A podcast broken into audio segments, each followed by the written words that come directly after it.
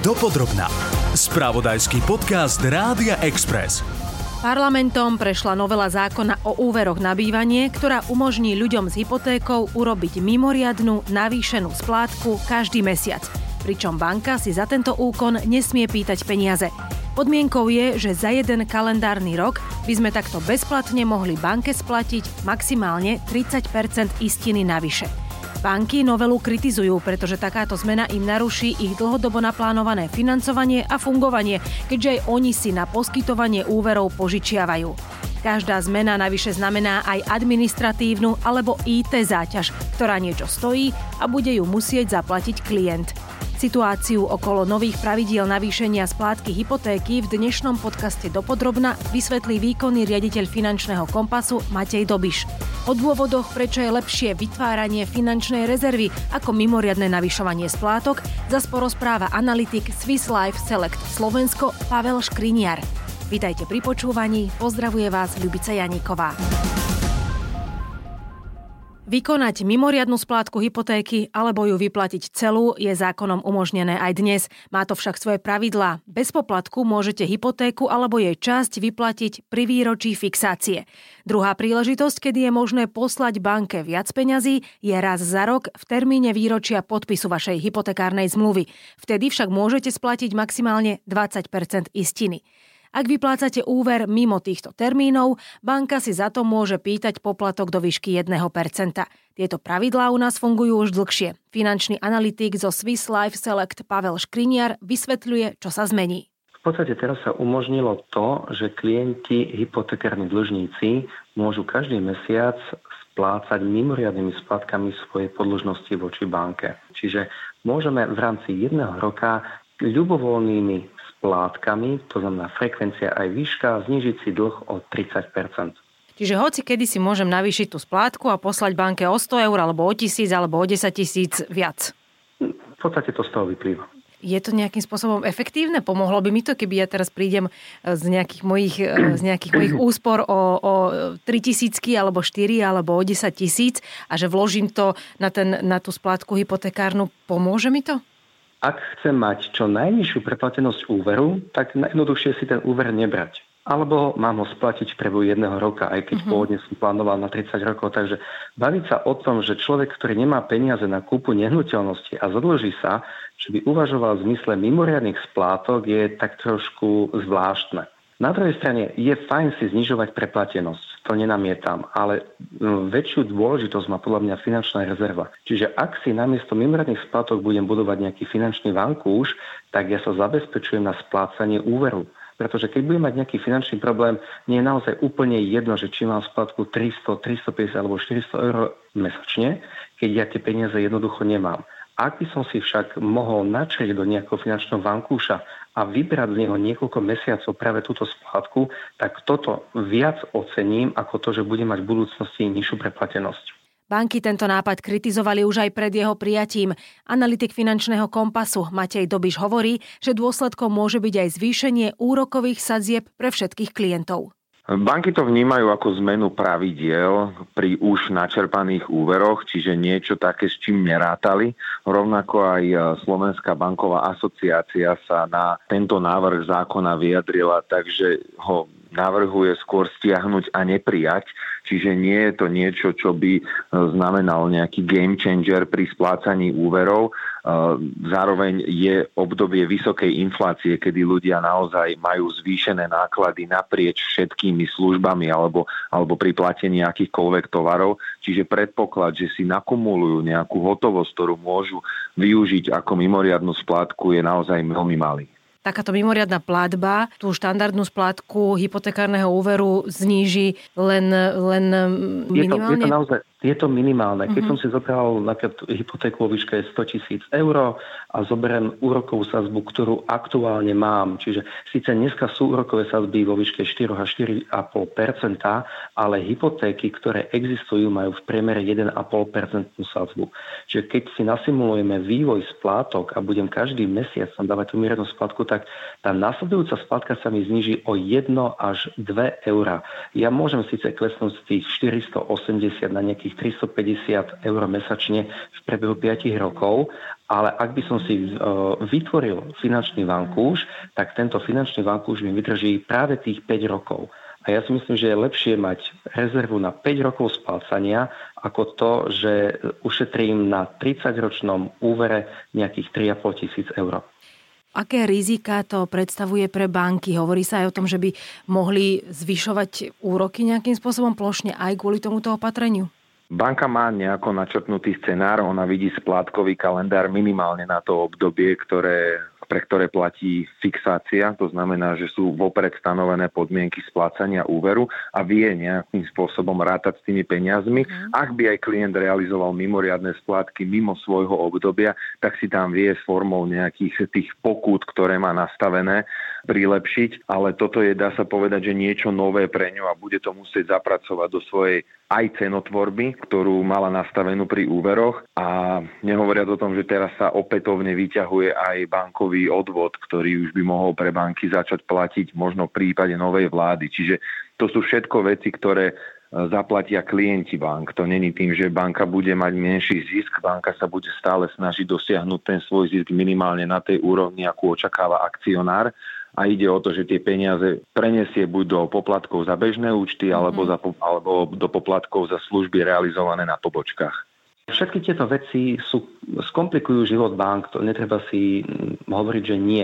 Akákoľvek ďalšia možnosť meniť pravidlá, ktoré boli dohodnuté, znamená riziko pre banku. A to znamená, že to riziko musí byť ocenené, tým pádom tí noví dlžníci naozaj sa môžu v úvodzovkách tešiť na to, že sa im tie úrokové sadzby môžu zvýšiť.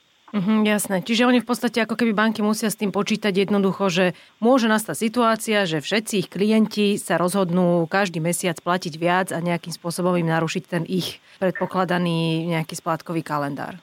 No, čisto extrémne povedané áno, tam mm. 30% znamená, že za necelé 4 roky viem sa zbaviť celého dlhu. Keď oni emitujú hypotekárne záložné listy na 5, 10, 15, 20 rokov, tak jednoducho tí, ktorí si kupovali tie dlhopisy, čiže vložili peniaze s tým, že sa im budú zhodnocovať dlhé roky, tak sa im majú vrátiť naspäť. Banka toto bude musieť nejakým spôsobom poriešiť a poriešiť sa to dá iba tak, že tí noví, ktorí budú žiadať hypotéky, budú musieť ako keby sanovať tie straty, ktoré boli vzniknuté práve tým predčasným splácaním. Dopodrobná. Slovenská banková asociácia vo svojom stanovisku píše, že predčasné splatenie časti alebo celej hypotéky je na Slovensku dostatočne flexibilné a vysvetľujú, že banka musí získať na financovanie hypoték dlhodobé zdroje a tu neexistuje možnosť ich predčasného splatenia. Takéto riešenie je pre nich technicky náročné aj preto, že jeho realizácia sa má začať už v septembri. Banky predpokladajú, že mimoriadnu splátku pritom zrejme využije len malá skupina spotrebiteľov, a to práve nadpriemerne zarábajúci ľudia. Analytici si myslia, že tí s nižšími príjmami takúto možnosť zrejme vôbec nevyužijú. Tá mimoriadná splátka nie je témou pre bežného klienta. Možno, že je to témou pre tých vysokobonitných, ktorí takisto uvažujú o čo najkračších lehotách splatnosti úverov. Na druhej strane pri tých úrokových sadzbách, ktoré tu boli pred dvoma rokmi, naozaj bolo zbytočné uvažovať, že čo najskôr sa zbaví toho dlhu, pretože investície vynášajú podstatne viac ako 1,5%. Takže tí, ktorí majú hypotéky dnes a úročia sa im 0,99 alebo menej ako 2%, tak naozaj nemajú najmenší dôvod predčasne e, sa zbavovať týchto dlhov. Investície totiž dokážu ponúknuť podstatne vyššie zhodnotenia, ale zase iba z toho dlhodobého horizontu. Takže tie mimoriadne splátky by mali smerovať nie na predčasné splácanie dlhu, ale skôr na budovanie rezerv. Záujem o mimoriadne splátky pri hypotekárnych úveroch nebol nejaký, nebol nejaký veľký. Zároveň sa snažili vždy žiadatelia pri tých e, žiadostiach o hypotekárne úvery natiahnuť tú splatnosť čo najdlhšie. To znamená, aby mali čo najmenšie mesačné zaťaženie. Aktuálna téma je to práve kvôli zvýšeným úrokovým sadzbám, kedy naozaj pri 100 tisícovom úvere a 20-ročnej splatnosti dokáže naraz splátka pri nových úrokových sadzbách aj o 100 eur. Takže je to, je to jednak atraktívna téma a potom možno z nejakých politických dôvodov a blížiacich sa septembrových volieb je to aj taká churunkavá téma pre voličov. Ide najmä o to, že banky si uvedomujú, že nie je veľa dlžníkov, ktorí si môžu dovoliť zrealizovať mimoriadnu splátku každý mesiac v nejakom atraktívnom a zaujímavom objeme a zároveň možno tak, taký point z finančnej gramotnosti, že tým, že budem ja realizovať e, v čase zvýšených nákladov e, takéto mimoriadne splátky, tak síce môj dlh klesne, ale nevytvorím si žiadnu rezervu na prípadné nejaké následné investície. A keď už mám peniaze, ktoré môžem dávať navyše, tak tiež platí, že existujú oveľa efektívnejšie možnosti zhodnotenia peňazí, ako splácať si úver. Ďalej, ďalšia pripomienka ešte aj to, že, že je to atraktívne pre úvery načerpané dnes a v tomto období, ktoré sú naozaj už vyššie úročené ako tie v minulom roku alebo v, roku, v rokoch predtým, kedy naozaj sme sa tu rozprávali o úrokových sadzbách blízkych 1%. To si nemyslím, že je nejakým, nejakým ternom pre tých klientom zbaviť sa skôr uh, úveru, kde, ktorý mám úročený 1%. Naozaj tie peniaze viem využiť oveľa efektívnejšie.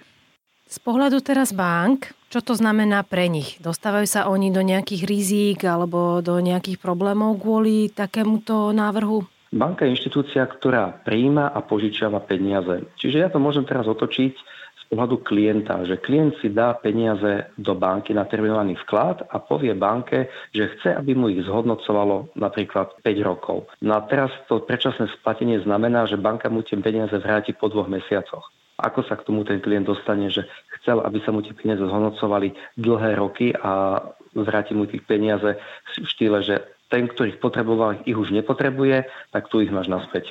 Čo bude možno, že teraz aj nasledovať v súvislosti s úrokmi alebo s poskytovaním hypoték, že jednoducho ešte stále dobiehajú naozaj tie nižšie úrokové sadzby, ako je to aj z pohľadu Európskej centrálnej banky a potom aký to bude mať dopad na nás?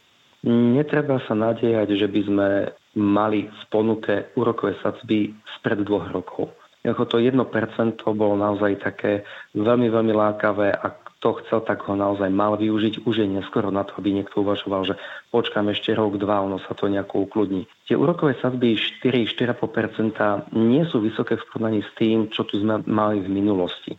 Minulosti boli úrokové sadzby 7, 8, 10 až 12 Preto boli aj tie štátne príspevky pre mladých alebo na dorovnanie úrokových sadzieb. Napríklad tam bola aj vo výške 6 percentuálnych bodov, takže úroková sadzba sa znižovala cez rôzne štátne príspevky. Treba si zvyknúť na to, že tá úroková sadzba okolo tých 4% môže byť normálny štandard pri hypotékach. To znamená, čakať zníženie naozaj nedáva zmysel.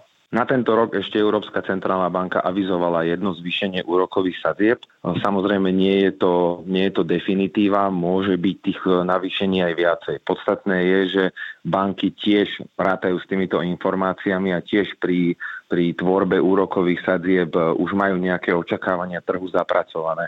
Aj minulom týždni bola banka, ktorá zvýšila jednu z úrokových sadzieb, tak je otázne, či k tomu pristúpia aj ďalšie nie sú toto také zdravšie úroky aj e, celkovo pre, pre klientov alebo pre trh ako taký, ako tie, ktoré tu boli pred tými dvoma rokmi, že to naozaj sme sa bavili o 1% a tým pádom si hypotéku mohol, ja neviem, ktokoľvek už pomaly zobrať a, a dostávať sa potom tak do nejakých finančných ťažkostí? Nebol ani problém to, že sa klienti dokázali dostať do nejakých finančných ťažkostí, pretože ten schvalovací proces v banke je nastavený tak, že banka sa nepúšťa do vedomého rizika, kde by mohla ohroziť nejakým spôsobom tú svoju investíciu, ktorú do vás vklada prostredníctvom hypotekárneho úveru.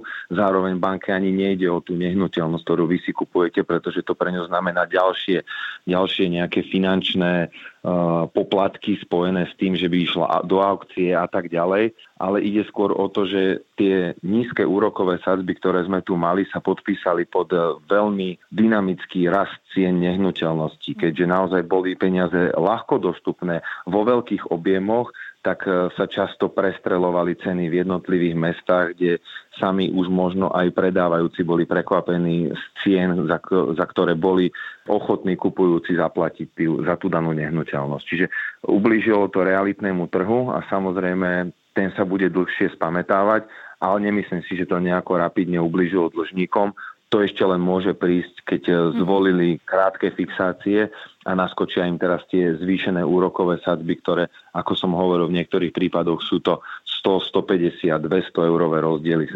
každomesačnej splátke. Uh-huh.